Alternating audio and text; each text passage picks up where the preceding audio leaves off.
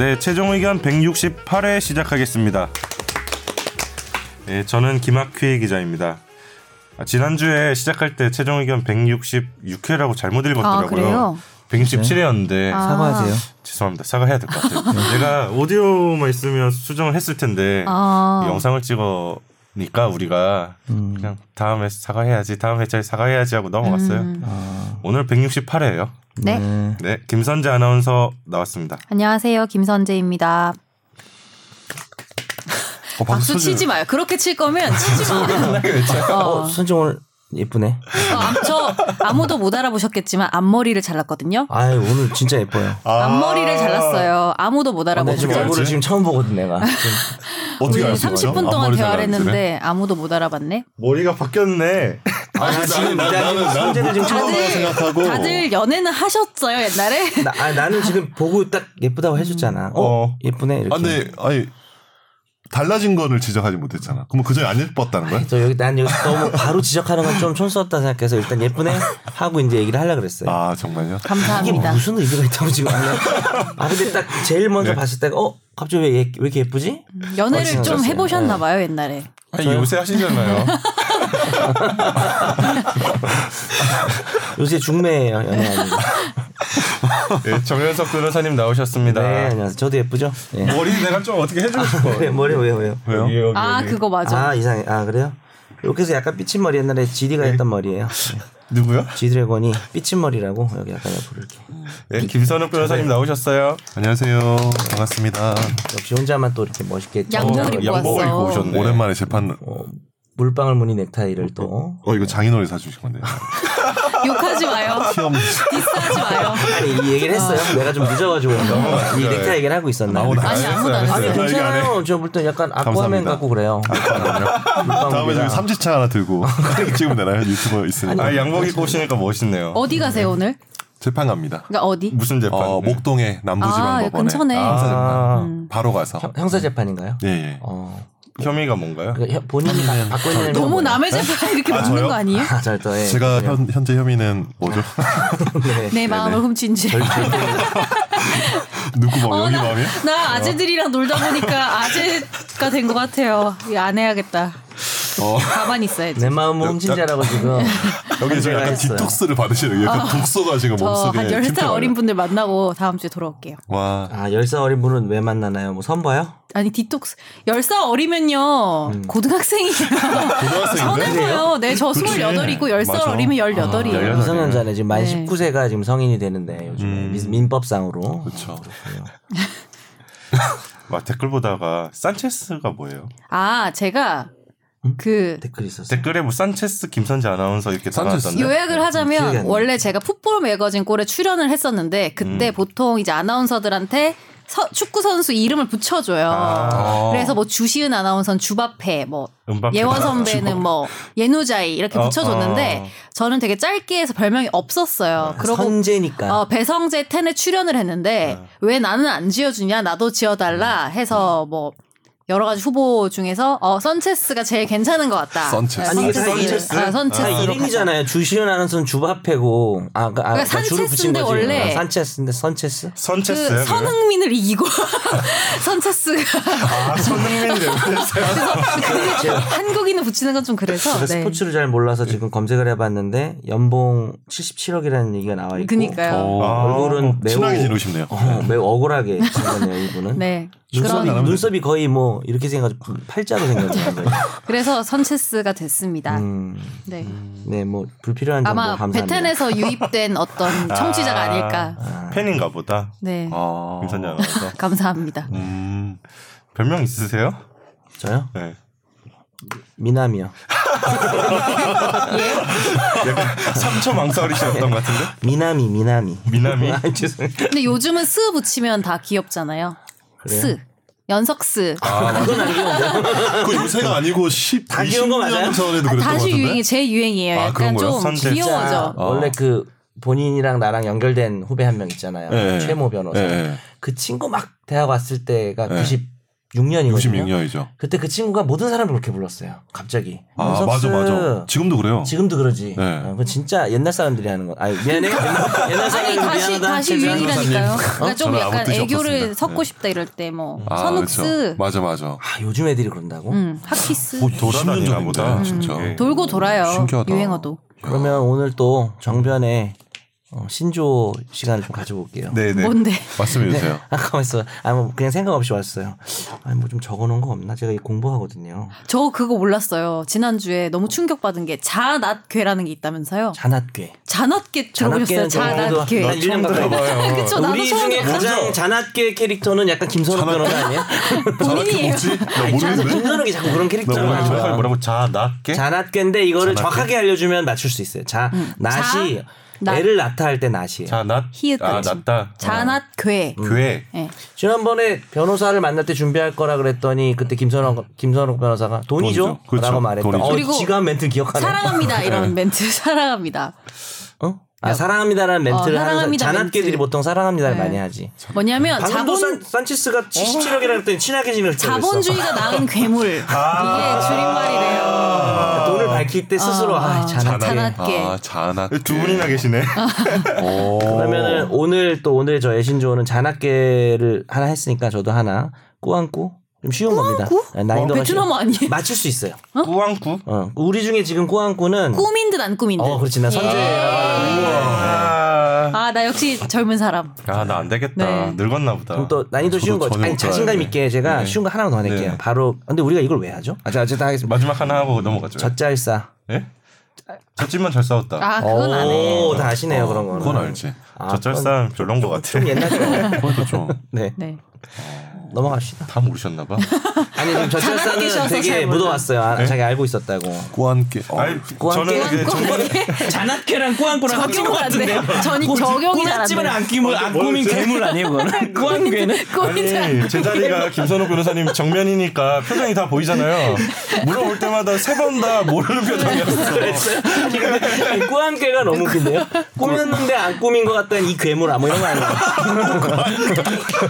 그게 성공 꾸안깨 좋은데. 아니, 듯, 꿈인 듯안 꾸몄지만 역시 괴물. 아, 꾸미든 안 꾸미든 괴물. 꾸안깨. 우리끼리 있을까요? 어, 우리끼리 꾸안깨? 아, 꾸안깨. 좀 꾸안깨인데 지금. 아, 네, 아, 꾸안깨 좋네요. 넘어갈게요. 이거. 네, 아. 왜 하고 있었지? 혼란을 줬네요. 죄송합니다. 네, 그러면 일단 청취자 사연 가겠습니다.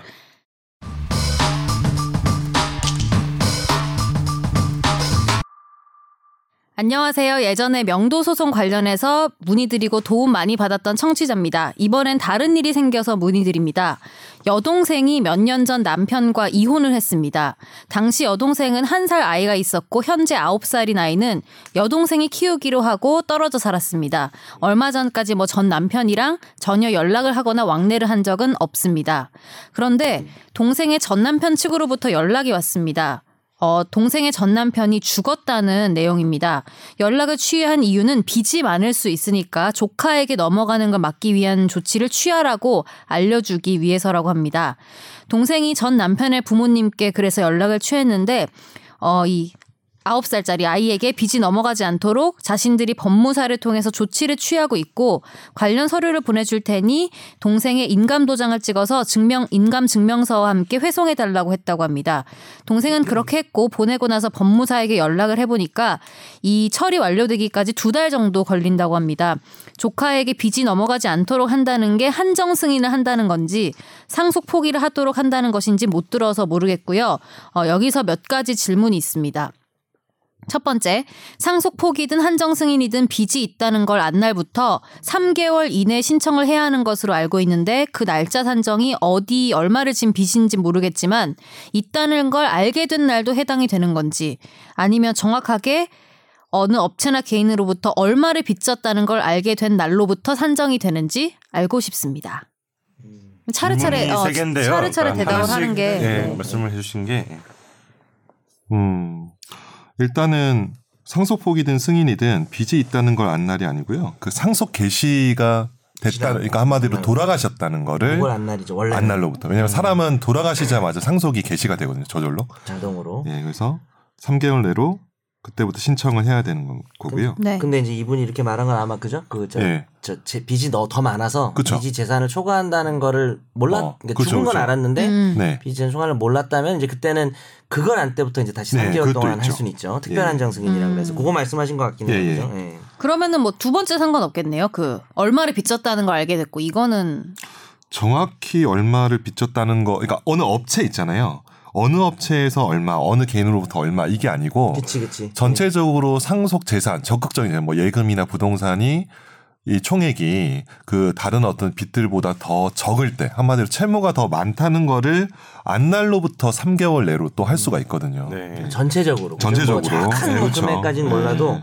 아이 정도면은 채무가 더 많은 빚이 더 거를 많겠다. 알 법한다 이런 이런 기준이기 때문에 네.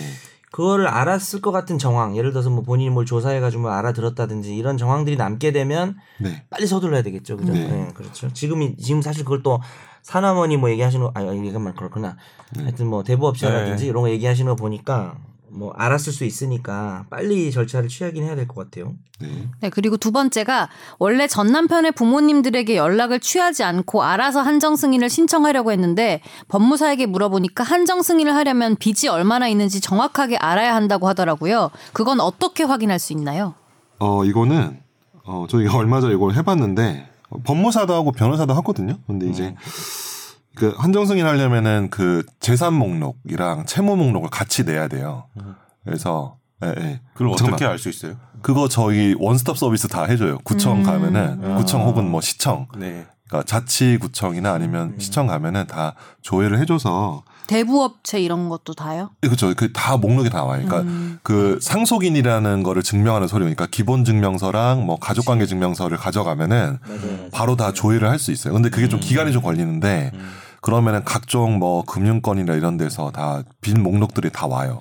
순차적으로 음. 오더라고요. 제가 보니까. 대략 얼마 정도 생각해야 그래도 돼요? 뭐저 제가 그때 해보니까 한 2, 3주 안에 다 왔던 것 같은데. 음. 예. 이 청취자분도 빨리 일단 네. 확인하고 싶으시면 빨리 움직이셔야겠네요. 음. 예. 근데 이제 아마 따님이 어떻게 돌아가신 분의 그러니까 돌아가신 분의 딸이잖아요. 네. 그죠? 그러니까 그죠? 네. 그러니까 그 딸의 보호자라는 거를 증명하는 서류를 가져가면은 음. 구청에서 그 지금 전 남편의 빚자료를 다 조회할 수 있을 아, 거예요. 아. 재산뿐만 아니라 채무도 다 음. 조회할 수 있거든요.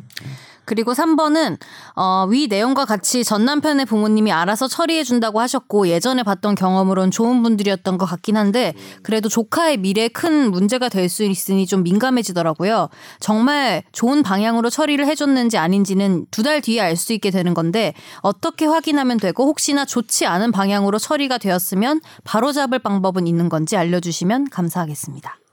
요거는 이제 법원 어느 법원에서 하고 사건 번호가 어떻게 되는지를 알게 되면은 그 따님이 그 사건의 본인이잖아요. 지금 네. 뭐냐면 그 전 남편이 돌아가셨으니까 그분의 부모님이랑 그리고 딸이 그 딸이 그세 명이서 지금 상, 이 한정 승인을 진행하는 것 같거든요. 음. 옆에 형제까지도 진행하는지는 뭐 잘 모르겠는데 근데 그 두 명만 한정 승인하면은 그쵸 딸이랑 근데 지금, 아 딸이니까 딸만 하면 되죠 딸만 하면 되죠. 그러니까 직계 이- 존속을 안 가니까 그러니까 이혼을 네. 했으니까 그쵸. 배우자 그러니까 지금 이제 주인공이 이제 남 남자분인 것 같은데 사연 보내신 분이 여동생 얘기하시는 것 같은데 네. 그렇죠. 그 돌아가신 분그그 아내 딸 이렇게 네, 그쵸. 있는 거고 음. 그 돌아가신 분의 부모님이 지금 연락을 해오신 것 네. 같은데 음. 사실은 딸이 있기 때문에 돌아가신 부모님 딸한테 전부 가죠. 상속이 안 가죠. 그쵸. 빚이든 재산이든. 그러니까 이 딸이 지금 제일 그쵸. 중요한 거예요. 이 딸 조카 음. 이, 보- 이 사연 보내신 분의 조카분이 빨리 이게 한정 승인을 해야 되는 건데 이제 이걸 할아버지 할머니 쪽에서 해준다는 거잖아요. 그렇죠. 음. 대행을 해주는 거죠. 선의로 자기를. 의해서 이게 해, 처리해주고 있다 이런 그러신 표현이신 것 같은데. 같아요. 예. 근데 이제 어. 여기서 이제 관련된 게 뭐가 있냐면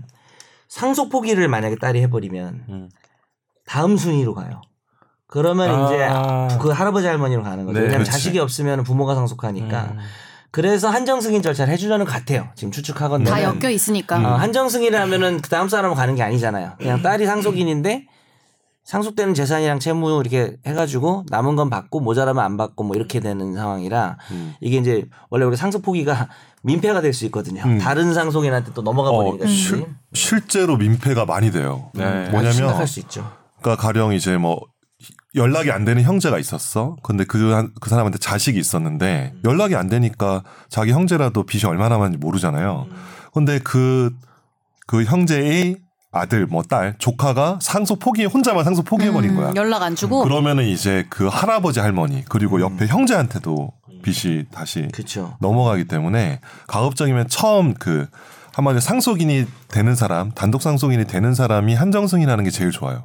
그 사람에서 포기를 해버리면 계속 순차적으로 넘어가요. 포기하면 2순위, 3순위, 저쪽에서는 4순위. 저쪽에서는 어 죽은 것도 알고 채무가 많다는 것도 알지만 자기가 상속인이 됐을 거라는 걸 모르기 때문에 음. 근데 자기가 상속인 됐다는 걸 몰랐다는 건 사실 나중에 변명이 안 되니까 그쵸. 위험해질 수 있죠. 음.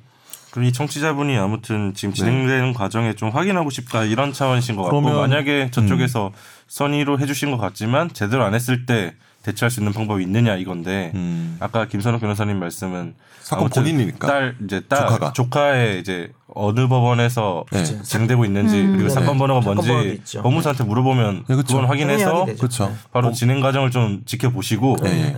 만약에 이게 잘못될 일이 있나요? 잘 없죠. 예. 예, 예. 근데 잘 이제 없어요. 이 여동생분이 좀 개입을 해야 될 것 같아요. 왜냐하면 음. 얘가 지금 얘가 지금 사건 본인이 미성년자인데 네, 어, 얘의 살이니까. 예. 친권자는 지금 살아있는 엄마지 음. 부모 할머니 할아버지는 아니니까 그쪽에 그냥 맡기고 있기엔 좀 그럴 것 같고 주도적으로 어머니가 네, 나서셔서 좀 나서서 뭐 음. 알아봐야 될 것 같아요. 본인이 본인이 대리인이 돼야 되는 거 아니야? 그 어머니가 여동생분이 근데 이걸 어떻게 하냐? 왜냐하면 친권자인데 어, 저쪽에서 친권자가 할머니 할아버지가 하는 게 좀 약간 이상해서 그러니까 사실은 아마 도장을 팠게 그러니까 되게 이렇게 하잖아요. 그랬겠지. 법무사한테 맡기고 어. 어. 그 자기 손녀 명의의 도장을 파가지고 그러니까 되게 그렇게 하면 사실 법원에서 뭐 기본증명서나 가족관계증명서, 인감증명서 왜냐하면 아니, 친권자의 그게 있구나 인감증명서가 있구나 대- 위임장도 같이 그치, 했겠죠. 엄마 거 네. 엄마 것도 있- 아마 그쵸. 엄마 것도 줬을 것 같아요. 여기 확인해 보세요. 보내달라고 예. 음, 그걸 인감증명서 함께 예, 그렇죠. 회송해달라고 있는 거죠. 그렇게 해서 가는 것 같아요. 이게 조부모님들이 이거를 가지고 뭔가 이상한 속임수를 쓰고 그럴 만한 내용도 없는 그렇죠. 것 같고 또 믿을 만한 분들이라고 하는데 우리가 우리는 그걸 못 믿으니까 우리가 저희는 좀 가, 모르니까. 가 능성을 네. 생각해봐야 되는데 그러니까 아무튼 이 청취자분이나 이 딸의 어머니인 여동생이 여동생 분이 뭐 법무사 네. 통해서 사건 번호 좀 확인하시고 네. 진행되는 거 잘 지켜보시고 네. 지금 그 정도 예. 말씀을 해주시는 자기 거죠. 딸 이름으로 잘 되고 있는지 예. 그리고 본인이 아마 대리인으로 들어가 있을 거예요. 어, 그리고 다 인감증명서랑 다 보냈다고 네. 하니까 네, 그죠, 이제 그죠. 어머니가 예. 근데 뭐냐- 뭐냐면 법무사가 하면은 그 서류의 송달 장소가 법무사 사무실이 될 뿐이지 법무사는 소송 대리나 이런 걸 못 하거든요. 네. 그러니까 법원에서 전화를 친권자한테 해요. 즉 어머니 지금. 청취자분의 그 여동생. 여동생한테 하는 네. 거지. 그치, 그치. 그래서 여동생이 법원에 직접 찾아가서 문의를 하거나 이러면 다 가르쳐 주게 돼 있어요. 음, 한번 가보셔도 되겠네요. 걱정되시면. 네. 해요. 보는 가정법원이 게뭐 제일 심적으로 안정감이 네. 있으니까. 가정법원일 테니까 네. 그렇게 하시면 될 겁니다. 네, 다음 사연 넘어가겠습니다. 이사갈 집이 오래된 아파트고 낡은 곳이 많아서 고치고 들어가려고 보았는데 천장을 뜯어보니 윗집에서 물이 떨어지고 있었습니다. 공사하시는 분이 알려주었는데 윗집 방수가 안 돼서 새는 것 같다는 설명했습니다. 처음에는 알렸더니 상대편에서 알겠다고 했습니다. 윗집에서. 그런데 며칠 후 직접 확인해 보지도 않고 자기들이 보기엔 물이 안 새는 것 같다고 변명하고 차일피일 미루고 있습니다. 이런 경우엔 어떻게 해야 하는지 답답해서 문의드립니다. 제 생각에는 어, 3일 뒤에 보낸 메일을 읽고 질문을 읽을게요. 네. 이후에 윗집 거주하시는 분을 한 번 더 만나서 물이 새는 걸 보여드리고 설명도 했습니다. 어차피 천장 노출된 때 공사를 하면 서로 편하고 빨리 될 것 같다 권유했으나 화장실 바닥을 뜯을 수 없다. 새는 게 우리 집 때문인지 아직 모르는 것 아니냐. 당신 의견은 잘 들었다. 라고 말씀하시더라고요. 최종 의견이요? 뭐. 어, 지금 그 문제 때문에 해당 부위는 공사가 중단된 상태고요. 어, 주위에 비슷한 경우로 다시 공사를 해주었던 사람에게 물어봐도 배째는 식으로 하다가는 나중에 배상을 더 크게 해줘야 할 수도 있는데 왜 그러시는지 모르겠습니다. 눈으로 보아도 물이 뚝뚝 떨어지고 누수는 확실한 상태이며 이전에 살던 분들도 물이 새고 있다고 하더라고요. 어, 그래서 이분의 짧은 생각으로는 1번, 물이 새고 있다는 전문가나 객관적인 증거 확보. 2번, 이를 상대편에게 고지. 3번, 피해 액이나 시정시 들 수 있는 액수 등을 어. 선정을 해야 네. 될것 같은데 어떤 방식으로 해야 하는지 궁금합니다. 이분 사연만 들으면 답답하네요, 정말. 그러니까 답답하죠. 이 아무튼 천장 뜯었을 때 같이 공사해버리면 편하니까 그걸 음. 하자는 건데. 근데 이런 사람 많을 것 같지 않아요? 많죠. 왠지? 근데 이분이 집을 산 건지 세입자로 가는 건지가 잘 불명확하죠. 근데 제가 보기에는 공사를 하는 거 보니까 샀을 것 같은데. 예, 인테 산거 같고 임대인 얘기가 안 나오는 거 보죠. 그렇죠. 예. 예. 윗집하고 얘기인 거 본인이 집을 사서 이제 들어가려고 리모델링 그렇죠. 한번 쭉 하는 과정인 그렇죠, 거죠. 그렇죠. 예. 제가 지금 그러고 있는데. 어제 어제 이사를 이사했잖아요. 했잖아요. 예, 아니 근데 이사를 어제 퇴거만 하고 부모님 집에 일주일 동안 있고 입주는 또 다음 주 화요일에 또 해요. 피곤하다. 그러니까 보관 이사를 하는 중이라서 네. 어제도 막. 근데 아, 저 어제 좀 비었 중간에 비었잖아요. 그쵸, 그래서 예. 변호사님 생각을 했어. 잘 사시겠구나. 아 우리 아 맞아 아, 잘살 것 같아요. 어, 비 오면 아 이사할 때 비 오면 비 오면 되잖아요. 잘 산다잖아요. 아 어제 이사할 걸. 돈을 와, 에? 뭐라고? 이사를 하고 싶은 건 아니죠. 혼자서 아, 이사를요? 혼자 집을 나가고 싶은 비온 건날 맞춰서 아니죠. 이사 막 억지로 하고 막. 왜 나 되게 가정에 충실하지 못한 사람 만들어. 아, 너 나보고 저기 기막히 나보고 연애한다 그러고. 최종 의견과 연애하는 거 아니었어요? 명실. 실수. 와. 이 이분은 어떻게 해야 돼요? 이거 일단 물 떨어지는 거 동영상 찍고요. 사진 다 찍어놓고. 물 떨어지는 걸 이렇게 예, 찍으면 되나? 찍어놓고 네. 제가 이거 인테리어 공사 사건 몇 번 해봤는데 이거 100% 윗집이거든요. 특히 이게 윗집이 화장실이면은 이거 100% 100%. 어. 정말 아랫집일 이유가 1도 없어요. 당연하지 뭐 물인데. 전문가들이 이렇게 얘기할 정도면 아무튼 어. 위에서 누수가 되고 있는 것 같긴 왜냐면 한데. 이게 오래된 아파트라고 하면은 이게 방수 공사가 이제 방수 공사 한 지 아주 옛, 옛날이니까 이제 방수가 안 돼서 타일에서부터 물이 침투하는 걸 수도 있고요. 그래서 콘크리트로 해서 침투해가지고 이제 떨어진 걸 수도 있는데 배수관 자체가 노후해가지고 거기서 할 수도 있어요. 아니면 화장실 안쪽에 들어가는 난방 라인도 있을 수도 있는데 이거 어차피 다 밑집 때문이에요. 이거 소송하면은 밑집이 무조건 물어줘야 되니까. 근데 귀찮잖아요. 일단 지금 말로. 해서 해결하는 게 제일 좋을 것 같긴 한데. 그리고 이분 들어가셔야 되는데 언제까지 이게 뜯은 상태로. 이, 그러니까. 이 방송을 들려주세요. 지금 무조건 윗집 때문이라 네, 얘기했잖아요. 들려주세요. 다 밑집 때문에 이거. 지금 김선욱 변호사가 해마루의 김선욱 변호사 네. 의견이었고요. 네. 중용의 정현석 변호사 의견도 같습니다. 네. 같, 같으세요? 네. 네. 그러니까 이게 아무튼 저, 윗집에서는 뭐라고 했죠? 당신 의견 잘 들었다. 잘 들었습니다. 잘 들었고 뭐 최종 의견도 잘 들었으면 좋겠는데. 잘 들었다 하셨는데 아무튼 이 상태에서 천- 천장 마감하고 계속 물 새서 훼손되면 어, 그러면 재공사 비용 내야죠. 어, 응? 재공사. 비용을 내야죠. 그러니까 고지를 더다 했으니까. 윗집에서는 더 배상액이 커질 수 있다. 그쵸. 맞아요. 지금 이렇게 합의하고 말로 잘 해결해서 지금 해결하자. 네. 이렇게 설득을 했는데 아니면 내용 증명 보내겠다 이러면 안 돼요? 우- 오랜만에 아, 나오는. 명제명은 좀 바로 윗집이니까 그냥 갖다 줘도 되니까 우편함에 일단 고지를 메시지나 혹은 뭐 진짜 저 직접 가가지고 이렇게 뭐 통고서에서 직접 드리거나 해서 근데 뭐 고지했다는 걸 알려드리고 맞아 맞아 그럼 네, 되지. 네. 근데 소, 근데 이제 확실하게 하려면 오히려 윗집인데 내용 좀 보내는 보내는 거 같지 그죠? 뭐. 네. 그래서 우리 이분이 방송을 설마 들려주지는 않겠지만 혹시 그럴 경우에 이제 본인 사연이라는 걸 얘기하기 위해서 이분 성이 S로 시작합니다. 그리고 이분 제가 볼 땐 사연 보내셨던 분이에요. 아, 그래요? 그러겠죠. 가만 보면 이제 네. 보내셨던 분들이 네. 계속 보내는 다양한 문제들을 가지고 음. 아 음. 보내시는 것 같아요. 그러면 어떻게 일단. 정리를 하면 이제 누수되는 거를 뭐 영상이나 사진? 사진 으로 찍어 놓고 찍어놓고 이런 상태인데 그 밑에 뭐 우산 쓰고 있고 이런 거. 저- 아니 전문가 인터뷰까지 딸까? 전문가 인터뷰, 그거. 전문가 이견서도 밑에 받고 아 이거 하는 윗집이네. 뭐 이런 거. 네. 아저씨 아저씨가. 받고 내용 증명 보낸 게 확실하다 그렇죠. 윗집에 네. 뭐라고 보내야 돼요? 그러니까 아니 윗집에 너희 귀책으로 누수가 되니까 이거 다시 시공하면은 우리가 나중에 재공사 비용까지 당신이 물어내야 된다. 분명히 이거 고지한다라고 하면은 난리가 나겠죠. 아 이게 이웃지간에 이렇게까지 해도 되냐 뭐 이러면서 저 지금 성대모사예요? 아니 아니 이거 모르잖아. 무슨 아, 성- 모르겠어. 성대모사 아니고 집에 이정재가 사는 거 아니에요? 이정재 아닌데. 네. 어쨌든 이웃간에 말이야. 아 근데 너무 찝찝하다 내용 증명 하더라도 이사를 가려면 공사를 해야 되는데 물 새는 거 뻔히 알면서 천장을 네. 또 마감한다는 게 그쵸. 짜증나는데 근데 정말 어, 짜증나죠. 물론 좋은 사람들만 세상에 있으면 좋겠지만 강하게 나갔을 때 깨갱하는 사람들이 대부분이기 때문에 세상엔 저는 맞아요. 내용 증명 이런 거 나쁘지 않다고 생각합니다. 음. 또 의미로 그다음에 아까 내가 어디서 읽었는데 그 앞에 살던 분도 윗집에서 물 이미 새고 있었다는 얘기 네 음. 했던 거죠. 그거- 이전에 살던 분도 네. 뭐 그런 진술도 뭐 녹취해서 음. 확보를 할 필요는 있겠네요. 근데 음. 앞 사람이 조치를 요구하지 않았다는 게 새로 들어온 사람에게 뭐 불리할 건 아닌 것 같고 음. 네, 그런 건 뭐 괜찮을 것 같아요. 음. 네. 네 그러면 화제의 판결로 넘어가겠습니다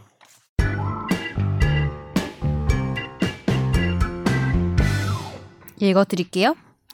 A 씨는 2015년 남자친구 B 씨가 운전하는 오토바이에 동승해서 길을 가다가 춘천시 인근 도로에서 C 씨가 운전하던 덤프 트럭과 부딪혀서 크게 다쳤습니다. 당시 이 트럭 운전자 C 씨는 혈중 알코올 농도 0.097%의 음주 상태로 운전을 했고. 이 다친 A 씨가 A 씨는 C 씨가 자동차 종합 보험 계약에 가입한 삼성화재를 상대로 2억 2천여만 원을 배상하라며 소송을 냈습니다. 그런데 삼성화재 측은 A 씨가 남자친구인 B 씨가 운전하는 오토바이에 호의 동승했으니까 어 신의 측이나 어, 형평의 원칙에 따라서 피고의 책임이 제한돼야 하고 A 씨는 동승자로서 남자친구에게 오토바이 지정 차로를 준수하도록 하는 등 안전운전을 촉구하는 의무가 있는데도 이를 게을리했기 때문에 이 약간 말이 되는 것 네. 같기도 하고. 나왜 삼성 화재 이렇게 설득되지? 치라고 하는 거 뒤에서 이렇게 끌어안고. 그러니까. 자기야. 삼성 화재의 어. 책임도 제한돼야 한다고 삼성 화재 측은 주장을 했습니다. 거의 어. 그리고 서울중앙지법은 손해배상 청구 소송에서 2억 천여만 원을 지급하라면서 원고 일부 승소로 판결했습니다. 음. 이게 사실 기초법리가 좀 알아야 될 게 있는 게 뭐 호위동성 이런, 이런 걸 떠나서 이제 그 운전자가 있고 승, 옆에 동승자가 있어. 네. 저쪽 차량 부딪혔어요. 음. 근데 운전자하고 동승자의 관계가 음. 뭐 신분상 사회생활상 일체를 이루는 경우 예를 들어서 뭐 가족 관계라든지 네. 그다음에 뭐 기사고 사장이라든지 음. 그런 경우에는 이 둘 사이의 관계가 끈끈하다 보니까 어떤 일이 일어날 수 있냐면 두 운전자가 부딪히면 과실이 뭐 있을 거 아니에요. 네. 6대4 이런 식으로. 그러면 이쪽 동승자는 그냥 안전벨트 하고 있었는데 그냥 완전히 자기 잘못도 없지. 음. 그럼 자기가 뭐 손해가 100만 원 발생하면 6대 4면은 뭐 양쪽에 다 사실 100만 원 달라고 할 수 있고 그 운전자끼리 내부적으로 6대 4로 나누는 거거든요. 네. 근데 이럴 때, 야, 네 기사가, 어, 니네 아빠가, 어, 니네 아내가 운전 과실이 있는 거니까 그걸 저쪽에다가 이렇게 덤터기를 씌우는 이론이 있어요. 음. 피해자 측 과실 이론이야. 그래서 네. 너랑 일심 동체인 사람이 운전하다 이렇게 된 거니까 음. 그쪽 과실을 깎으라는 거예요. 음. 그러니까 원래 그런 게 있잖아요. 사고가 났을 때 피해자랑 가해자가 있는데 피해자 쪽 잘못이 있으면 감안하잖아요. 네. 근데 이거는 동- 다친 사람의 잘못이 아닌데 같이 운전하던 사람의 잘못이 음. 그 사람한테 가는 경우가 있어요. 음. 단순히 뭐 택시 기사랑 승객이면 안 그러지만 가족 관계 이 정도면. 그렇지. 그래서 여기서도 만약에 이 오토바이 운전자의 잘못이 있으면은 이 여자분 피해자분한테 그 잘못이 같이 갈 수가 있었던 거죠. 사실은. 음. 어 근데 이제 거기서 이제 그렇게 되진 않았던 거죠. 이 사건. 일단 기본 배경은 그러니까 이 사건 아. 이전에 어떤 그런 배경이 있을 수는 있다는 점을 말씀드렸고. 네. 음. 뭐 판사님은 그렇게 아무튼 인정을 안 한 거 아닌가요 지금? 그러나 그렇게 인정하지 않았죠. 이제 그걸 알려면 여기서 호의동승 개념을 좀 아셔야 되는데 호의동승은 이제 둘리가 같이 타는 거라고 죄송합니다. 그 호의 그냥. 돈, 돈 주고 막 업무 관계로 타는 게? 아니라 이 안 하려고 노력 중이네요. 그러니까 애써 이해 안제 하려고 표정. 못 보셨어요? 애써 이해 안 진짜 하려고. 싸늘한 표정 봤죠. 제가 이해하면은 독서가 침투하는 거거든요. 아, 호의 동승에서 둘리가 나와요. 어, 아. 호의가 계속되면 둘린 줄 안다 뭐 그런 말이 있었잖아요. 그래가지고 이 이렇게 이, 이 판례는 또 좀 관점이 다른데 어, 그냥 친 이렇게 태워주고 이렇게 서로 놀러 가고 같이 뭐 이런 관계로 탔으면은 안전 운전자의 안전운전을 촉구할 의무가 있잖아요. 왜 너는 우후 뭐 빨리 다니까 신나네 뭐 이렇게 너도 왜 즐겼냐 뭐 네. 약간 이런 주장을 한 건데 예, 받아들여지진 않고요. 결론은 호의동승을 했다고 해서 무조건적으로 어 배상액을 깎아버리거나 아니면은 그 운전자의 안전운전에 대해서 같이 책임을 지는 것만은 아니다. 제가 아까 말한 것처럼 신분상 사회생활상 일체를 이루는 음, 그런 경우만 저 그쪽 운전자의 과실을 뭐 감안한다 이런 내용입니다. 또 이제 판사님이 말씀하신 게 현저히 난폭 운전을 하는 거예요. 가령 뭐 중앙선을 경춘가도를 달리는데 막 네. 폭주족처럼. 중앙선을 막 네. 넘고 막 이렇게 하거나 그 정도에서 아니면 그러니까 동승자가 어 이러면 나도 한 방 훅 갈 수 있겠는데라고 인지할 정도가 아니면 안전 촉구를 할 필요가 없다. 아. 저 사고 경위도 봐야 된다 그쵸. 이거네요. 저쪽은 맞아요. 네. 설정이 지금 음주를 했잖아요. 네네. 음. 아마 제 생각 다 음주만 하고 요새 오토바이 운전사들 헬멧에 고프로 다 달아놓거든요. 블랙박스처럼 네. 다 달잖아요. 예. 그래서 그걸 아마 분석해 봤을 때 어, 역시 고프로 전문가. 예? 아, 이거 고프로. 기계를 좋아해요. 기계 기계 어, 매니아. 어, 넌, 예. 넌 김프로잖아. 어쨌든 김 네. 프로, 예, 어쨌든. 그러니까 운전사가 이제 사고 나기 직전에 술은 먹었어도 그러진 않았을 것 같아. 그러니까 이제 판사님이 이렇게 판결하지 않았을까? 예. 중앙선을만 넘거나 이랬으면. 아니 아니 그러니까 이제 저 네. 술 먹은 거는 저쪽 트럭이고 예, 그쵸. 아, 예, 터- 예. 아, 트럭이구나. 그다음에 이, 이 아, 이- 시가. 그 리고 아, 이제 그렇구나. 이 사람도 좀 문제가 있는 것 같아요. 오토바이도 안전운전 안 한 것 같아요. 음. 그러니까 이제 안전운전 안 한 거를 아, 어. 뒤, 뒤에서 이제 아, 안고 있는 여자친구도. 깎으려고 그랬던 건데 왜 안전운전을 촉구하지 않았냐. 그러니까 둘 다 잘못이야 이건 보나마나. 뭐. 차량 운전자가 현저하게 난폭 운전을 하거나 뭐 그런 표현을 썼잖아요. 그렇죠. 근데 현장에 난폭 운전을 하면은 조금 이 여자분이 불리할 수도 있었어요. 어. 왜냐하면 이게 제가 볼 때는 오토바이 또 좀 다른 게 뒤에서 이렇게 끌어안고 타는 거잖아요. 네. 귀가 바로 입 옆에 있어요. 오빠 왜 이래? 이게 가능합니다. 네, 조금 더 쉽게 가능해요. 그리고 이렇게 자꾸 난폭 운전 하는 것 같으면 약간 뒤에서 초크 같은 걸 걸어가지고 그렇죠. 못하게 할 수도 있었잖아요. 그렇죠. 그건 정말 사고 날 것 같은데. 근데 아, 그런 거- 목을 막. 네. 어. 좋게 좋게 네, 얘기해야지. 네. 목을 조르고 배를 조르고. 더 이렇게 아주 그냥 몸이 닿고 있어요. 서로. 네, 그러니까. 바로 그냥 직접적으로 얘기할 수 있었기 때문에 맞아. 정말 난폭 운전이면은 또 오토바이고 이러면 왠지 그거를 또 우후 이랬을 수 있거든요. 그 정도에 안 잃었다고 아무튼 재판부는 판단을 아, 한 그렇죠. 거고. 동영상에 뭐 이렇게 여자분 아마 소리나 이런 게 음주운전한 쪽에서 크게 잘못한 것 같아요. 그럼, 트럭, 예. 트럭에서. 그래서 그런 것 같다. 야 어떻게 트럭을 0.98로 모냐. 그러니까 제가 볼 때는 어떤 상황에서도 이건 못 피했을 것 같아. 그러니까. 뭐 난폭하든 안 하든 이 정도면. 와 0.09면 취소 아니야 이거? 취소 임박. 네, 취소죠. 0.05 넘어도 취소고 윤창호법 시행 아니 이제 영- 아, 윤창호법 그렇죠, 시행되면은 그렇죠. 더 아니요. 아니, 원래 아니, 0.1 아니 취소 아니다. 0.01 취소로 바뀌었을 거예요. 0.1이었어. 그러니까 월- 원래가 아직 시행이 안 됐잖아. 아, 시행이 안 됐나? 응, 아직 시행 안 원래 됐더라고요. 0.05가 정지고 0.1이 취소잖아요. 맞아 맞아. 그렇죠. 예, 근데 그럼 이건 아직은 아직은 정지 같아. 기준을 내리기로 했잖아요. 음. 아, 아직 시행이 시행 아직? 안 한 걸로 아, 알고 있어요. 그러니까 뭐- 아무튼 음주운전 하면 안 됩니다. 네. 네, 다음 판결 넘어가겠습니다. 김 씨는 지난해 4월 서울 강남구 자택에서 자신의 카카오 스토리에 A 씨의 가족 사진 등을 올리며 해시태그를 달고 제가 읽어야 하나요? 아, 뭐 어. 제가 읽을게요. 그 찌질한에 하는 짓이 찌질한 뭐 꼬라지 신혼이란다. 꼴값을 떨어요. 육값. 예, 네 등의 내용을 담은 글을 게시한 혐의를 받고 아니, 있습니다. 요거를요 저기 샵을 붙여서 해야 웃기단 말이에요. 샵 찌질하네 아? 하는 짓이 샵 찌질한 땡 놈들. 샵 꼬라지 뭐 이렇게 해서 올렸어요. 샵 꼴값을 떨어요. 못샵 살렸네. 예. 네. 아, 진짜 되게 되게, 되게 아쉬워합니다. 속상해. 네. 서울중앙지법은요, 최근 모욕 혐의로 기소된 이 김모 씨에게 벌금 100만 원을 선고를 했습니다. 샵 못 살렸네. 샵 기막히. 샵 역시 욕을 못해. 이거 왜 화재 판결로 가져오셨나요? 아 그냥 웃겼어요. 아니, 아, 죄송합니다. 근데 좀 웃기지 않아요? 이게 다른 사람 가족 사진을 어떻게 또 가져와가지고 자기 게시판에 올린 거잖아요. 자기 카카오 스토리. 그러니까. 근데 이런 일이 가끔 있어요. 별의별 SNS에 별놈들이 다 있어서 그러니까. 남의 가족 사진을 가져와서 네. 그 밑에 해시태그를 달아가지고 이런 얘기를 한 거에 대해서는 음, 어, 벌금형이 선고됐대네요. 참 음, 조심해야 100만 원. 아 이건 그냥 생각했을 때 당연히 하면 안 되는 짓 같은데. 그쵸. 네? 예. 이거는 근데 또 약간, 어, 이 글을 올렸다고 이렇게 받을 수도 있구나라는 그쵸. 거 싶긴 했어요. 모욕이. 사진을 가져와서 뭐 불법한 거 아니에요 일단? 사진을 불법했겠죠. 가져와서 그걸 올리고 음. 캡처를 거기다 했든가. 그 사람 얼굴이 나와 있는데 특정이 그렇죠. 되고 있잖아요. 그리고 아, 가족 사진은 또 자식도 있고 그럴 텐데 근데 이게 그 김 씨의 변명이 웃긴 게 아, 신혼이라 자식은 없겠다. 게시글이 피해자를 상대로 한 것이 아니라고 주장. 이건 좀 뭐지? 무슨 주장이지? 아니, 사진 밑에 해시태그 달았는데 그걸 아니라고 주장하는 전혀 게뭐 참- 다른 내용이라고. 네. 그러니까 이건 나, 내 자신에 대한 아, 내 자신에 대한 어떤 자기. 비하였다.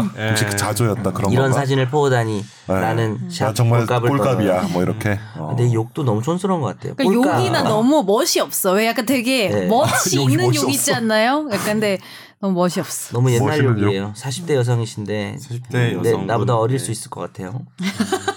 그런 거 같네요. 예. SNS에서 이런 뭐 욕설 올리고 하는 심리를 저는 잘 이해를 못하겠어요. 배설 배설. 네. 그러니까. 이렇게 한다고 뭔가 욕구 충족이 되나 이 분은? 나는 그리고 SNS 그러니까 누구를 딱 지정해서 욕하지 않아도 음.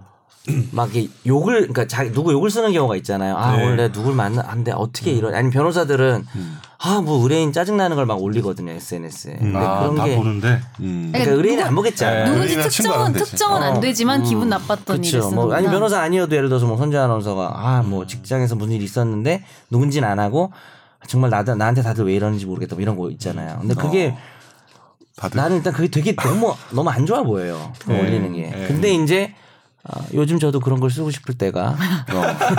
쓰려고 했다가 아니야 내가 평상시에 그런 걸 너무 안 좋게 봤지 이러면서 자제하게 되더라고요. 어. 저는 근데 그 인, 인별그램 되게 열심히 하는데 음. 캡션 잘 안 달게 돼요. 그래서 어느 순간 사진만 올려요? 어떻게 문장 단위로 올렸을 때 음. 좋게든 나쁘게든 뭔가 이렇게 평가나 이런 게 딱 난 정해져 버리니까 음, 오해의 소지를 받을 수 있어서 사진을 주로 올립니다. 음, 그렇군요. 네.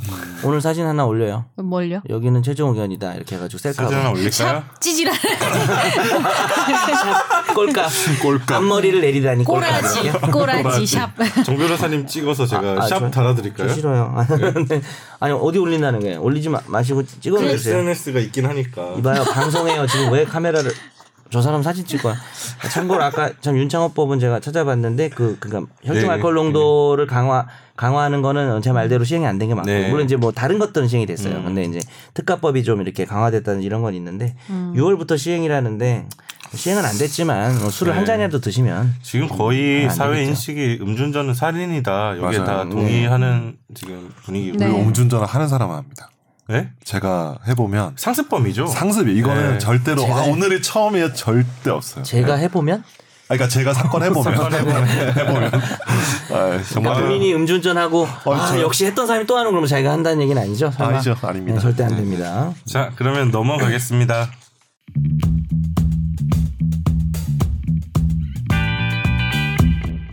오늘 집중 탐구 주제는 이제 김 변호사님이 전문이라고 하셨어요. 아니 근데 이거 준비는 다 기막히 기자님 하신다. 아, 이게 이번 주 주제로는 김학휘 전 차관 아 잘못 김학휘 명예훼손으로 쓰면 안 되는데. 명예훼손으로 고소당할 수 있어요. 김학의 전 차관 사건을 이제 저희가 다뤄보려고 합니다. 네. 아, 실제로 제가 이 김학의 전 차관 사건 할 때 사람들이 자꾸 많이 이게 질문을 많이 받았어요. 집안 어른 아니 친구냐? 뭐 이제 아, 친척이냐? 아. 이게 내가 김학휘인데 김학의잖아. 그러면 그렇죠. 저도 학자 돌림이거든요. 학렬이 아. 학이에요. 혹시 큰형 아니에요 큰형? 아니 없어요. 근데 약간 진정한 언론 그럼 진정한 언론인 아니에요? 가족이지만 가족이지만 눈물을 저희- 아 제- 이걸 했으니까 진정한 제 손에서 기자다. 가족은 아닌데 사람들이 계속 이제 김학의 김학의 뉴스 나올 때 물어보죠. 많이 하겠네. 네. 에이, 근데 이거 아는 사람이야. 김씨가 얼마나 많은데 그러니까. 학자 하나 같다고. 저는 예전에 그 퇴사하신 김일중 아나운서가 네. 아 저희 아빠 뻘이었어요. 광상김 씨. 네, 광산 김 씨의 아, 그 저희 예. 아빠가 중자 돌림이세요? 돌림이거든요. 아, 맞아 나도. 해보니까 어. 아버님 뭐 성함이 야 이게 밝히긴 좀 그렇겠네요. 성중 김성중? 네. 음. 어. 선제는 뭐가 확률이에요? 김상중도 있다. 어, 저는 막- 거기서 저는 사람일 어, 수 있네요. 선자 돌림이에요. 착할 어. 선자 돌림. 그쵸, 혹시 저도- 더블 S5이 음, 이분도 저랑 같은 저도 착할 선. 김, 김현중도 아. 김현중도 학렬이었죠? 그래서 뭐 이렇게 동생 맞아. 설정을 한번 여기 어머니였잖아. 아버님도 중자 돌림이에요? 그렇죠. 그럼 네. 성함 다 합쳐 공개해 봅시다 TMI. 그 위가 용이죠. 그, 예, 그렇죠. 그 위가 용자. 용이고. 예, 예. 어. 그 위에는 순과 어, 철이 요즘, 아니, 요즘도 뭐 그런 거 따르는구나. 어, 예. 고리타분하다. 죄송합니다. 네, 아버님이 씨. 그렇다는 건 아니고요. 네, 니들이 이 선자를 예. 저도 다 따른 거예요. 한번 가볼게요. 네. 네. 이 일단 지금 배경을 좀 볼게요. 뭐 사실 지난주 방송하고 김학의 전 차관 사건이나 장자연 사건을 좀 다뤄야겠다. 네. 뭐 생각을 하고 있었는데 이번 주 초에 뭐가 상당히 급박하게 돌아가더라고요. 이 네. 상황들이 그 이제 이 저희가 다루는 배경 그리고 지금 분위기가 달라진 부분 요 간단하게 짚고 사건으로 넘어갈게요. 네. 이제 법무부의 검찰 과거사위원회가 있는데 이번 주 월요일에 이제 활동을 2개월 연장하기로 이제 결정을 했습니다. 음. 이 법무사 검찰 과거사위원회는 기존에 뭐 검찰 검찰이 다뤘던 과거 사건들 중에 뭐 의혹이 해소되지 않았거나 뭐 문제 제기가 되거나 이런 사건들을 쭉 조사를 하는 그 조사단을 운영을 하고 있는데 여기서 김학의 전 차관 사건과 장자연 리스트 사건, 용산 참사 사 용산 참사 등 이 세 개 사건에 대해서 2개월 연장해서 더 조사하기로 했고 근데 이게 월요일이라고 했잖아요. 이번 주 월요일인데 또 문재인 대통령의 지시가 이날 또 같이 있었어요. 불호령 불호령인가 해야 되나? 거의 불호령 뭐, 아니었나요? 네, 거의 불호령인데 일단 워딩을 먼저 한번 언급 어, 짚어보고 가겠습니다. 문재인 대통령의 워딩인데 이제 도대체 무슨 일이 있었던 것인가 그리고 그 이유는 무엇인가에 대해서 강한 의혹과 분노를 표출하고 있습니다. 저 진, 어, 성대모사시고요. 진실을 규명해내지 못한다면 우리는 우리는 사회를 말할 수 없을 것이다. 정의로운 사회를 말할 수 없을 것입니다. 뭐 주머니 속을 뒤집어 보이듯이 명명백백하게 밝혀내지 못한다면 사정 기관으로서. 사정기관으로서의 공정성과 공신력을 회복할 수 없을 것입니다. 이게 크게 세 가지 사건을 놓고 이런 이제 말씀을 하신 건데요. 음. 이제 고 장자연 씨 사건과 김학의 전 차관 사건 그리고 최근에 버닝썬 등 그 강남 클럽과 경찰의 유착 의혹 사건 요 세 가지 사건을 놓고 세트도 아니고 예, 진짜. 검찰과 경찰의 명운을 걸고 수사라고 이야기를 wording이 나왔어요. 이, 이 wording이 나온 시, 뭐 제가 월요일 날 쭉. 보고 있었으니까 대통령 이제 wording 대통령의 지시가 나올 때 검찰 과거사위원회는 이제 연장을 할지 말지를 말지를 놓고 회의를 하고 있었고 이 연장하기로 결정을 한 거고 이 월요일 날 문재인 대통령의 이 워딩이 나왔고 화요일 날 그 바로 다음 날 박상기 법무부 장관과 김부겸 행정안전부 장관 이제 검찰과 경찰을 이제 네. 이제 관할하고 있는 그 두 장관이 공동 브리핑을 열고 공동으로. 뭐 철저하게 수사하겠다는 입장을 밝혔죠.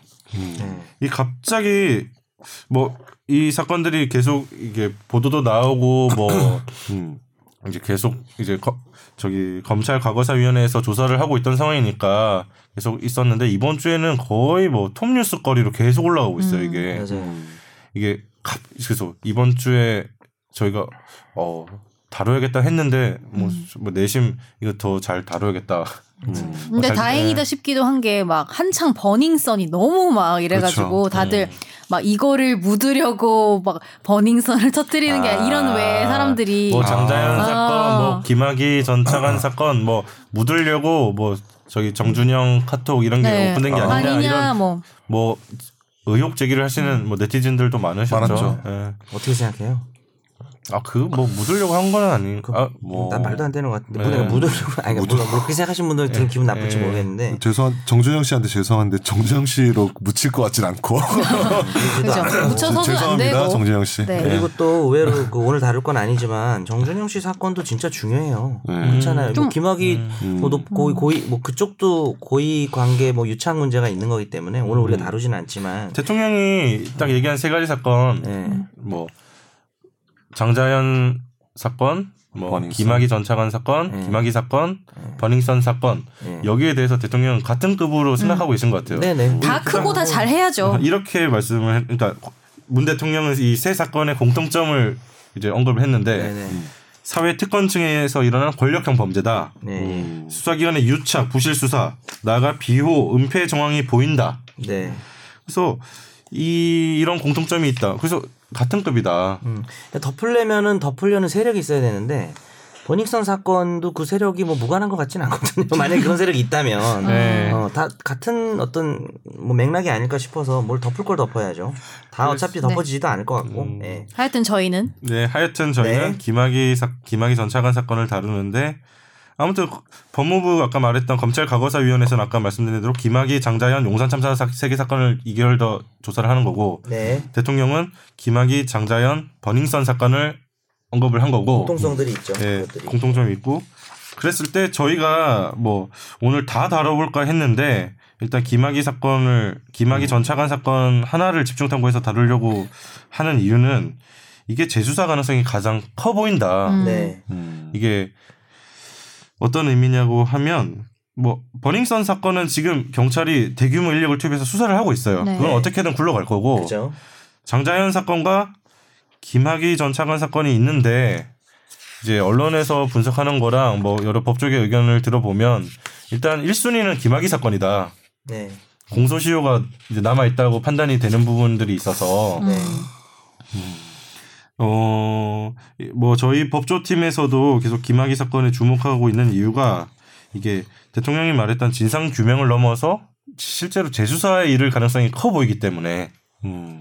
뭐그 장자연 씨 사건은 대부분 의혹에 대해서 공소시효가 지났다고 지금 보이고 수사보다는 진상 규명에 초점이 맞춰질 것으로 예상이 되고 음.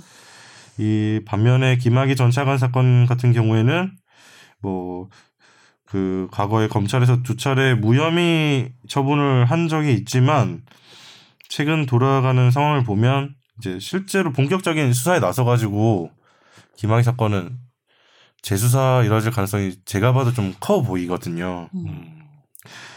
뭐 이런 상황에서 김학의 전 차관 사건을 저희가 좀 2013년에 처음 이제 일어났던 거기 때문에 경과 같은 부분 한번 짚어보고 이제 어떻게 이 사건이 진행되는지 한번 보고 그렇다면 지금 이 시점에 뭘 규명해야 될 것인가 그때는 왜 안 됐는지. 그때는 왜안 된지 크게 보면 그두 가지인 것 같아요. 그러니까 김학의 전 차, 차관 사건에서 진실이 뭐였는지 부분과 이 수사에 외압이 있었는지 음. 수사가 제대로 안 됐다면 왜 안 됐던 것인지 이 두 가지를 크게 규명해야 될 것 같아요. 그 뒤에 재판이 있는 저 김선욱 변호사가 빨리 좀 정리해 주세요. 아니요 괜찮습니다. 어, 그래서, 예. 아니 해야 돼요. 괜찮지 아, 예, 않아요. 괜찮- 아, 예, 저요? 빨리 하라고요. 아, 저는 아, 네. 시간은 괜찮고요. 규명을 좀 해봐요. 예. 구명을 하든지. 경과부터 한번 짚어보실래요? 네. 음, 경과. 경과 요거는 그 박근혜 정부 출범하고 나서 얼마 안 돼 가지고 그 김학의 차관 음. 그때 내정이 됐었나?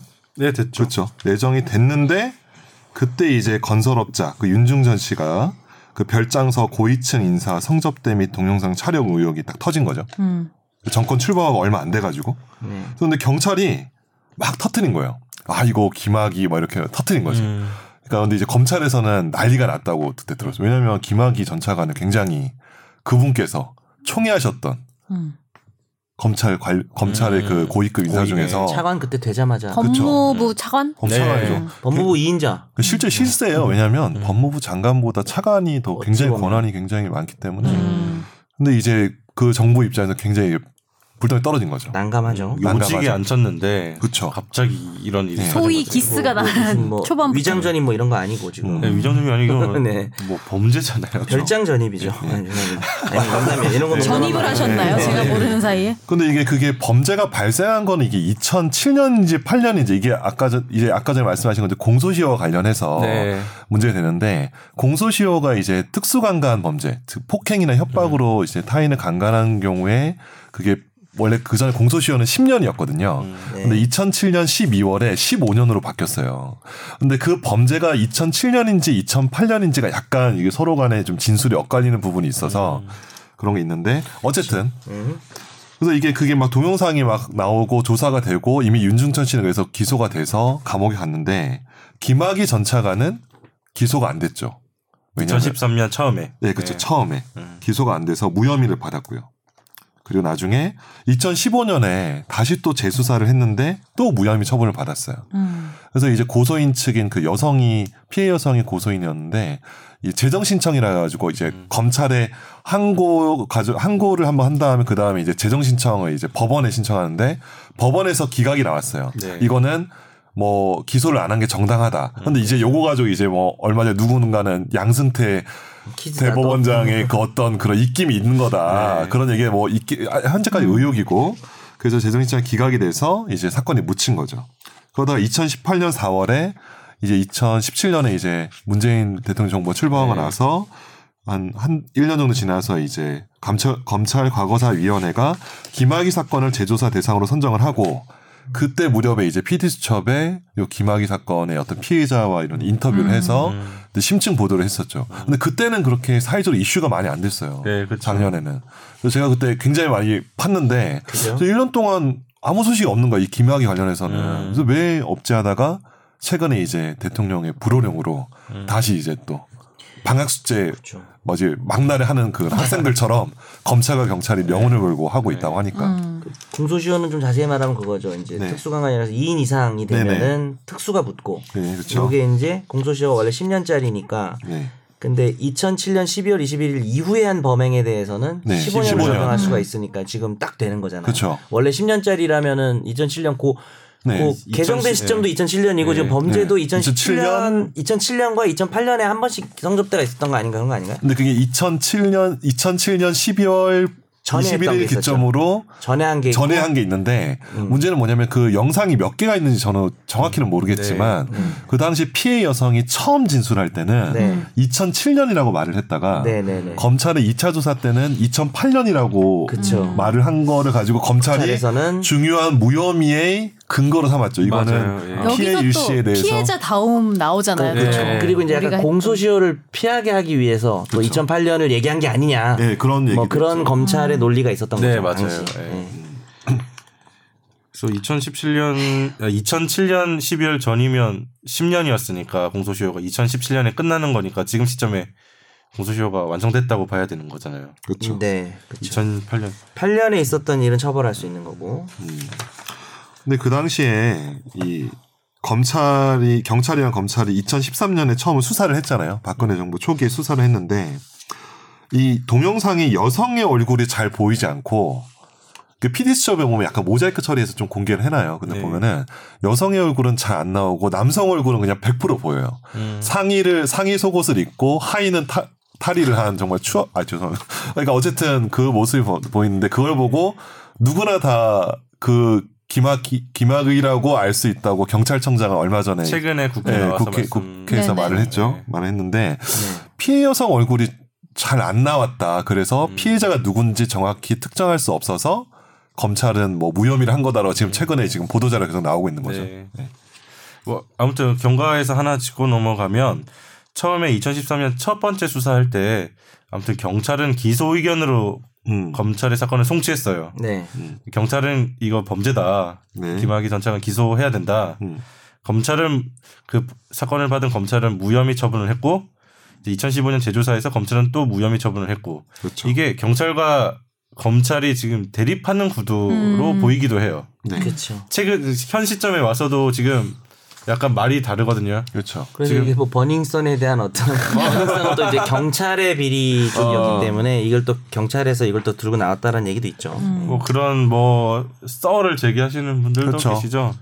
결국 수사권 조정 때문에 음. 버닝썬으로 이제 경찰이 타격 받았다면은 이제 경찰 입장에서는 이제 수사권 조정에서 좀 더 우위를 정하기 위해서 요걸로 검찰을 압박하는 구도 뭐 그런 음. 식으로 정치 뭐 이런 데서 해석을 하더라고요.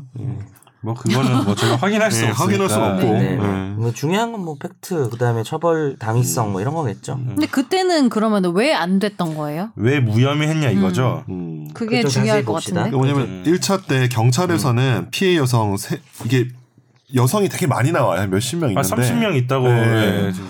그 중에 4명 진짜 말도 안 정도가 된다 진짜. 의사에 반하는 성적 접 대 행위가 있었다. 그러니까 한마디로 이게 여기서 중요한 게 뭐냐면 PD 수첩에서 이제 피해자 여성의 진술이 나오거든요. 네. 이게 뭐 인터뷰를 하는데 그 당시 이미 윤중천 씨랑 뭐 어떤 사교 모임에서 알게 됐는데 윤중천 씨한테 이미 그 성폭력을 당한 거예요. 그래서 동영상을 찍혔고 있으니까 윤중천이 이걸 근거로 해서 협박을 했다 자기한테. 네. 그래서 그 원죄인을 별장에서 김학의한테 그 할 수밖에 없었다라고 네. 진술을 하고 있고 요 세네 명 중에 한 분이겠죠 그 PT첩에서 인터뷰 네, 하신 분이 근데 이제 검찰에서는 김학의 전 차관은 피해 여성들은 모른다. 음. 자기는 그냥 가- 갔는데 그냥 뭐 세팅이 돼. 근데 이게 자기가 아예 안 갔다라고 얘기했던 것 같아요. 처음에 제가 안 알기로 갔다고 하지 않았어요? 뭐냐면 2007년에 어 내가 그 다른 행사 있어가지고 원주를 아예 어, 안 어, 갔다고 원주를 아예 안 갔다. 알바이를 어, 어. 얘기했었잖아요. 예. 근데 동영상 보면 자기 맞는데. 그리고 이게 뭐 네. 오해하지 말아야 되는 게 만약에 성범죄가 되면 그 네. 피해 여성이 뭐 성매매 여성이냐 예. 성매매 뭐 여성이 아니냐 사실 그게 중요하진 않죠. 네. 어차피 성범죄면. 성범죄면은. 어, 근데 이제 지금 만약에 이게 의도된 거고 계획된 거고 합의된 어떤 성매매 여성들과의 어떤 음. 이런 파티 뭐 네. 이런 자리 음. 그런 것도 당연히 문제가 되는데.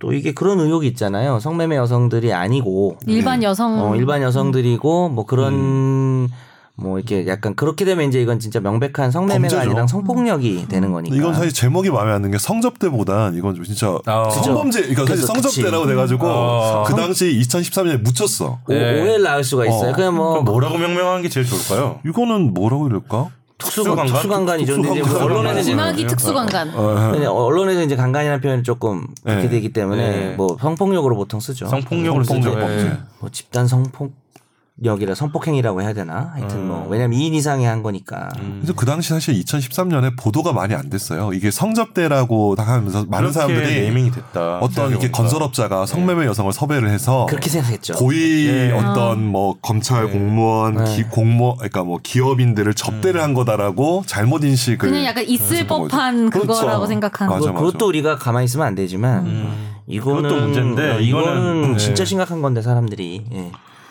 근데 그 당시 김학의 전 차관이 그 여자를 안고 노래를 부르는데 음. 그 김학의 전 차관께서 듣기도 싫다 진짜. 굉장히 그 술자리에서 술에 취하시면 자주 불렀던 노래 18번이라고 하잖아요. 저기 존 존칭 안 쓰면 안 돼요? 예, 아 그래요, 뭐 아, 그래요. 거. 아, 김학의 그 녀석. 녀석은 아니에요. 그 녀석, 아니, 그렇게 할까? 김학의 씨가 김학의 씨가 김씨를 먹으면 맨날 불렀던 노래라고 검찰 인사로부터 그때 들었습니다. 그 아, 김 변호사님이 아. 네, 그렇다고요. 솔직히 이건 중요하지 않은데 무슨 노래인데요? 그냥 궁금해서. 무조건.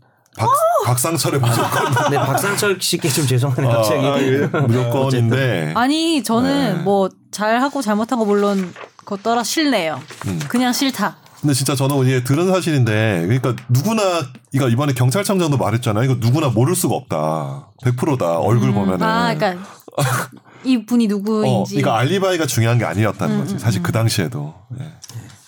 그 이게 그뭐 김학의 씨가 그 영상이 나온다는 거는 뭐 검찰도 그렇게 해요. 이야기하고 있는 거고 경찰도 이야기하고 있는 거잖아요. 문제는 그렇죠. 피해자 쪽. 예. 예. 문제는 피해자가 특정이 안 됐다. 일단 동영상 관련돼서는 검찰에서도 이제 김 전 차관 식별 가능하다는 것은 인정. 음. 그 당시 보도자료 이렇게 안 나온 것 같은데. 그래 보도자료 당시에는? 네, 음. 그리고 동영상 속에 피해성이 특정되지 않았고 이 강간이라 볼 수 없었다는 게 검찰의 지금 뭐 두 가지죠. 입장- 네, 피해자. 등장 하나씩 얘기해. 어, 그다음에 예. 이- 여기에 대해서 경찰을 보면 뭐 김 아무튼 김 전 차관 성관계 장면 명확히 인식할 수 있다. 인식할 수 있다고 경찰은 이야기를 하는 거고 검찰은 영상이 흐릿하다며 식별 불가능한 것으로 만들고 싶어 했다. 경찰이 지금 얘기하고 있는 거죠. 음. 그리고 그 다음에 이제 피해 가장 중요한 거는 피해자 진술의 뭐 신빙성 이 부분 같은데 그렇죠. 이제 경찰 뭐 검찰에서는 그 부분이 문제라고 뭐 그 당시에도 얘기했고 지금도 얘기하고 있는 거잖아요. 예. 그리고 그 중에 뭐 피해 여성이 세 명 정도 있었는데 두 A, B 씨가 있으면 B 씨와 C 씨는 우리가 강간당한 건 아닌 것 같다는 취지로 말했다라고 검찰이 얘기하니까 또 경찰에서는 검찰 수사가 피해 여성들 거의 죽이겠다는 분위기였다고 들었다. 강압적인 분위기에서 진술보복 유도한 거 아니냐. 뭐 이런 이야기들. 그리고 이게 이 그러니까 검찰은 또 수사 과정도 녹화가 돼 있으니까. 음. 영상 녹화 다 돼 있다 이렇게 네. 얘기하고 그렇죠. 있죠. 근데 예. 영상 녹화 시간 외에도 뭐 여러 가지 뭐 그쵸. 그런 그건 그렇죠. 뭐 뭐. 그거는 뭐 모르지. 그런 분위기야 뭐 음. 조성할 수도 있는 거고. 예. 이게 검찰이 두 번이나 무혐의 처분했잖아요. 네. 이거 김 변호사님 이거 무혐의 처분에 대해서는 어떻게 보세요? 이거 저는 좀 신기한 게, 어, 김학의 전차, 그러니까 김학의 씨는 자기가 그게 어떤 윤중천이 이미 사전에 성폭행을 하고 협박에 기해서 이렇게 성접대를 시켰다는 거를 인지 못할 수는 있거든요. 물론 그럴 수는 있어요. 김학이 본인은 김학의 뭐 본인은 그럴 수는 있죠. 그렇지. 뭐 윤중천이 근데 아 서로 이거 뭐 어제 보니까 또 뭐 영상 찍고 이런 얘기 나오던데? 서로 영상? 그거 제가 찾아서 보여드릴게요. 김학이랑 윤중천. 근데 뭐 그, 그, 그게 내가 뭔지 얽힌 것 같은데 네. 어쨌든 김 변호사 얘기는 네. 자기가 그 상황까지 이르기까지 과정은 모를 수도 있는 거다는 거. 모를 모를 수 있는데 여성들이 어떤 입장인지는 그렇죠. 모를 수는 있을 것 같아요. 근데 다만 이 피해 여성이 식별되지 않는다. 근데 요- 어떤 여, 그러니까 피해자가 특정이 안 되더라도 어떤 사람 만약에 누군가를 내가 뭐 누, 그러니까 누군가가 성매 성폭행을 당했어요. 음. 근데 피해 여성이 누군지 안 나와. 누군지 뭐 알 수가 없어. 모르겠어. 예. 모르겠어. 그렇다고 해서 범죄가 아닌가? 그 근데 범죄 기소할 수 있잖아. 그런 문제가 아니 아니, 피해자가 특정되지 않으면 문제가 있긴 해요. 근데 네. 아니 뭐 성폭행 사건이 동영상에 다 있어야 되는 건 아니잖아요. 그렇죠. 아, 동영상이 없어도 그러니까. 자기가 피해를 당했다고 진술하고. 그 말이 되면은 처벌이 맞아. 되는 건데 이 영상에 나온 애가 넌지 모르겠어라는 논리는 좀 부족하지 않나. 아, 어. 맞네. 넌지 몰라도 처벌을 받아야 되는 거 아니야? 영상은 처벌할 수 있는 영상은 거고. 부가적인 자료고 네, 피해자의 진술이랑 뭐 진술 일관성, 신빙성이 중요한데 영상으로 보니까 뭔지 모르겠는데 이거는 무혐의 사유는 아닐 것 같은데. 그러면서 이제 다 쳐낸 거지. 일관되지도 않는다. 뭐 이런 일관되지 식으로 않는다. 쳐낸 거였죠. 당시 검찰은. 그리고 뭐 냈다고 했다가 안 냈다고 하지 않았어요? 여자 측에서 아, 뭐 자기라는 있지. 이 증거를 단발머리 아, 뒷모습이 네. 접니다. 어. 제, 제 저라는 걸 증거를 내겠습니다라고 하고 이 여자가 안 냈다. 안 냈다고 함. 라고 이제 검찰은 말하는데 뭐 딱히 낼 게 없었을 수는 있죠. 예, 본인이라는 걸 입증할 수 있는 그 뭐 예를 들어서 그 당시 그 날짜에 자기가 그런 헤어스타일과 그런 뭐, 아, 뭐 옷을 뭐 좀 옷을 뭐 입고 있었는지 모르겠지만 뭐 그런 것들을 좀 찾아봤는데 못 찾았을 수는 있겠죠. 아니 근데 약간 민사 이쪽이면은 너와 나의 관, 개인 대 개인의 관계이지만 형사 쪽의 문제라면은 그 여자가 누구가 알고 뭐 모르고는 중요하지 않지 않나요? 일단 음, 범죄라고 하면 누군가를 아니 근데 범죄는 그건 있어요. 범죄는 피해자가 특정되긴 해야 돼요. 근데 이제 맞지. 문제는 뭐 영상에 나온 여자가 이 여자인지 잘 모르겠다. 비슷한 것 같다. 뭐 비슷한 음. 것 같아도 영상이 만약에 근데 이게 좀 궁금해요. 제가 뭐 이걸 막 제가 이런 거 막 의도 제가 이런 걸 막 찾아보지 않는 네. 그런 게 좀 있어요. 막 네. 보기가 싫어요. 솔직히 네. 막 무슨 몰카나 막 이런 거 터지면 막 찾아보고 이런 걸 싫어해서 왜 그런 심리인지 모르겠는데 뭐 찾아본 게 안 되는 거죠 사실. 근데 이게 막 자세하게 있잖아요. 무슨 PT 쪽 이런 거 안 보거든요. 저 짜증나서. 네. 그런 스타일인데 근데 어쨌든 모르겠지만 영상으로 봤을 때 성폭행 같은 지 아닌지가 구별이 안 되는지 그것도 잘 모르겠어요. 그건 어때요? 아, 저도 안 영상만으로 봤어요. 그게- 그러니까, 그러니까 보진 않아도 왜 그런 그게 음. 뜨잖아요. 영상만 봐도 이건 성폭행이다. 음. 알 수가 없다. 폭행인지 아닌지. 뭐 네네. 그런 얘기는 없었나요? 그게 검찰에서 주요 영상만으로는 이게 정말 강압에 강압인지 보지 기한. 어떤 상황인지를? 알 수 없다. 그거에 대해서 경찰은 그 부분은 뭐 부정하진 않는 거예요. 그거는 일단은 경찰 쪽에서는 주로 현재 얘기하는 게 네.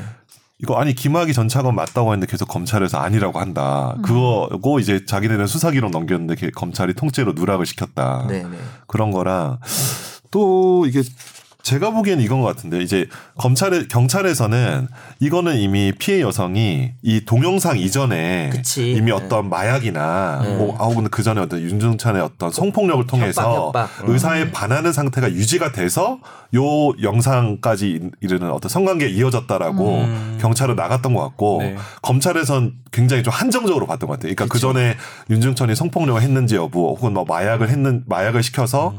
아니 뭐 여자가 어떤 의사의 전혀 어떤 자기 어떤 신체에 음, 대해서 음. 어떤 자기 결정권을 없는, 어. 없는 상태로 만들고 했는지 여부를 제대로 안 보지 않았을까. 왜냐면 그게 입증이 안 됐다고 본 거겠죠. 네. 근데 지금 김성엽 변호사 얘기한 그 경찰의 논리는 만약 경찰 말이 맞다면 그 대법원 판례거든요. 네. 딱 지금 성관계가 이루어지는 상황만 볼 게 아니라 거기까지 이르기 과정에서 뭐 피해 여성이 뭐 공포심이나 이게 아 이게 정하기 힘들겠구나라는 느낌을 그 전에 받았으면 뭐 그 전날 받았어도. 음, 그러니까. 그, 그 과거에 받았어도 계속되는 뭐 자기의 약점을 잡혔다든지 그렇죠. 뭐 영상 같은 거. 그게 그런 상태가 계속된 상황에서 이루어지면 이미 성과- 그- 그치 성폭력이죠. 어, 어, 성관계 자체는 뭐 평화로워 보이더라도 이게 아니다. 그렇죠. 힘의 논리에 따라 그쵸. 동등하다고 볼 수 없는 거죠. 그러니까 이제 과정적 협박 폭행인 거죠. 그쵸. 딱그 순간적인 게 아니어도 그거는 대법원 판례예요. 제가 사실. 찾은 게 아까 뭐냐면 JTBC가 보도한 건데 앵커멘트 JTBC. 어, 앵커멘트에 어 SBS 윤중 그 소리를 죄송해요. 아, 좀 읽어드릴게요 앵커멘트를. 윤중천 씨는 최근 언론을 통해 자신에 대한 의혹을 적극 부인하고 있다. 문제 동영상을 자신이 찍지 않았다는 주장이 대표적인데 저희 취재진이 6년 전 윤중천 씨가 경찰 고위 관계자와 나눈 대화 내용을 확인해 봤더니 당시 윤 씨는 김 전 차관과 자신이 서로 영상을 찍어줬다고 아. 말했다고. 그 말은 전문이긴 어. 하네요. 그런 말을 누가 하는 걸 전해드렸다는 네, 거죠. 전문이네요. 이렇게 예.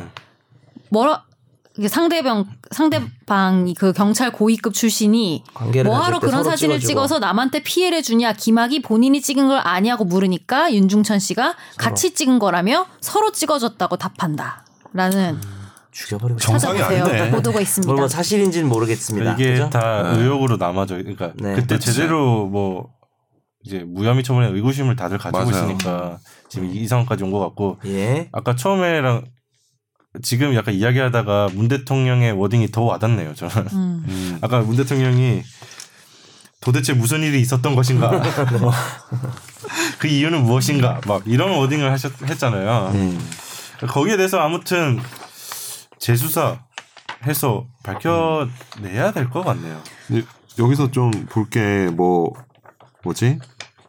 그 성폭행을 당한 시점 이후에도 아마 2007년 8년 이후에도 그 피해 여성이 윤중천 씨와 오랫동안 연락을 주고 받았다. 이게 뭐 피해자다움이 아니다 이렇게 하는데 그 피해 여성들이 아마 윤중천 씨가 나갔던 어떤 그런 거 있잖아요. 요새 그러니까 그 어떤 뭐 잘 나가는 사람들 모이는 그런 네. 모임이었을 거예요 아마. 네. 거기서 만난 여성이에요. 음.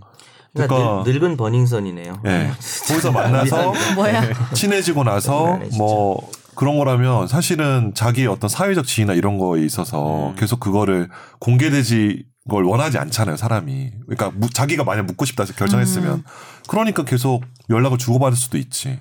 아니 그리고 그치. 그리고 저는 그- 뭐 어. 잘하고 안 하고도 중요한데 이게 만약에 이렇게 못한 게 그냥 못한 걸 수도 있지만 어떤 외부의 압력에 의해서 못한 것이다. 수사 외압 네. 음, 왜야? 그게 사실 또 엄청 중요한 포인트 같아. 요 음, 중요한 포인트죠. 음. 음. 그것까지 지금 바라고 했잖아요. 음. 네. 바라고 해서 봐야 될 상황이고 음. 그래서 지금 정치권에서 공방이 이뤄지고 있죠. 그래서 왜냐하면 황교 그 당시 법무부 장관이 현재 자유한국당 황교안 대표거든요. 음. 그래서 지금 정치권에서는 또 엄청 분위기가 뭐 싸우고 있죠. 그렇죠. 사실 둘 다 죄죠. 어떤 상황에서도 못하면 못한 것대로 문제고 음. 외압에 의해서 못했다면 그건 더 문제고. 음. 그런 거 아닌가요? 그 수사 외압 의혹은 아무튼 김학의 전 차관이 아까 말씀하셨듯이 법무부 음. 잠깐. 2인자 뭐 네. 실세고 네. 그 그거 그, 그 사람에 대한 이런 어마어마한 범죄에 연루된 사건이 검찰에 넘어왔는데 음. 그 아까 전에 말했듯이 뭐 대통령 VIP의 네. 친분도 있는 거고 네. 최근에는 최순실 관련됐다는 진술도 나오고 있고 그렇죠.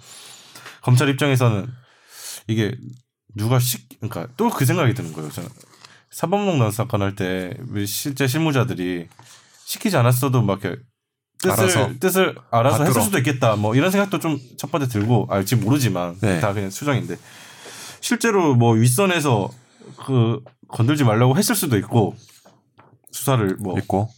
그리고 실무자들이 알아서 안 했을 수도 있고 그렇죠. 뭐 실제로 김학의 전 차관이 뭐 무- 무혐의일 수도 있고 그럴 수도 있죠. 네.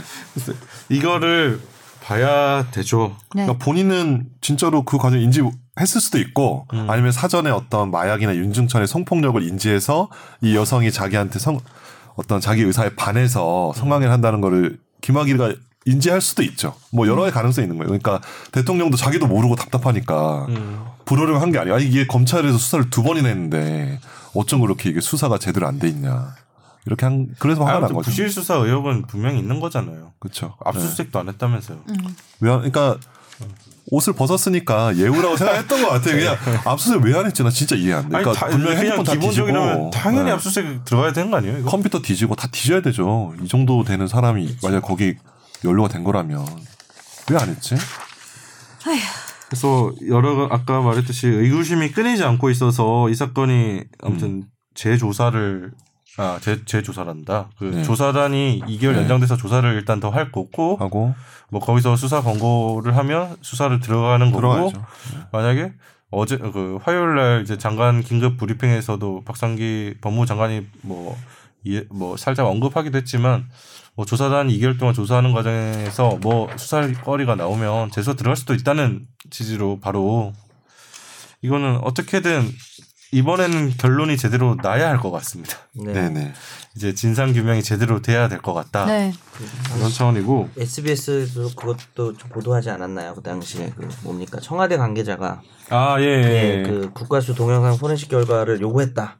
뭐 이런 보도가 있었죠. 이게 수사 외압 관련해서 청와대 뭐 민정수석 라인도 음. 관여가 됐다 이런 음. 보도가 당시에 뭐 SBS 하기도 했고 그래서 지금 정치권에서 문제되는 게 황교안 대표와 그 곽상도 음. 의원 그러니까 수사 개입이 아닌가 하는 좀 합리적인 의혹들이 네 의혹들이 있었던 거죠. 예 네. 당시에 있었고 음.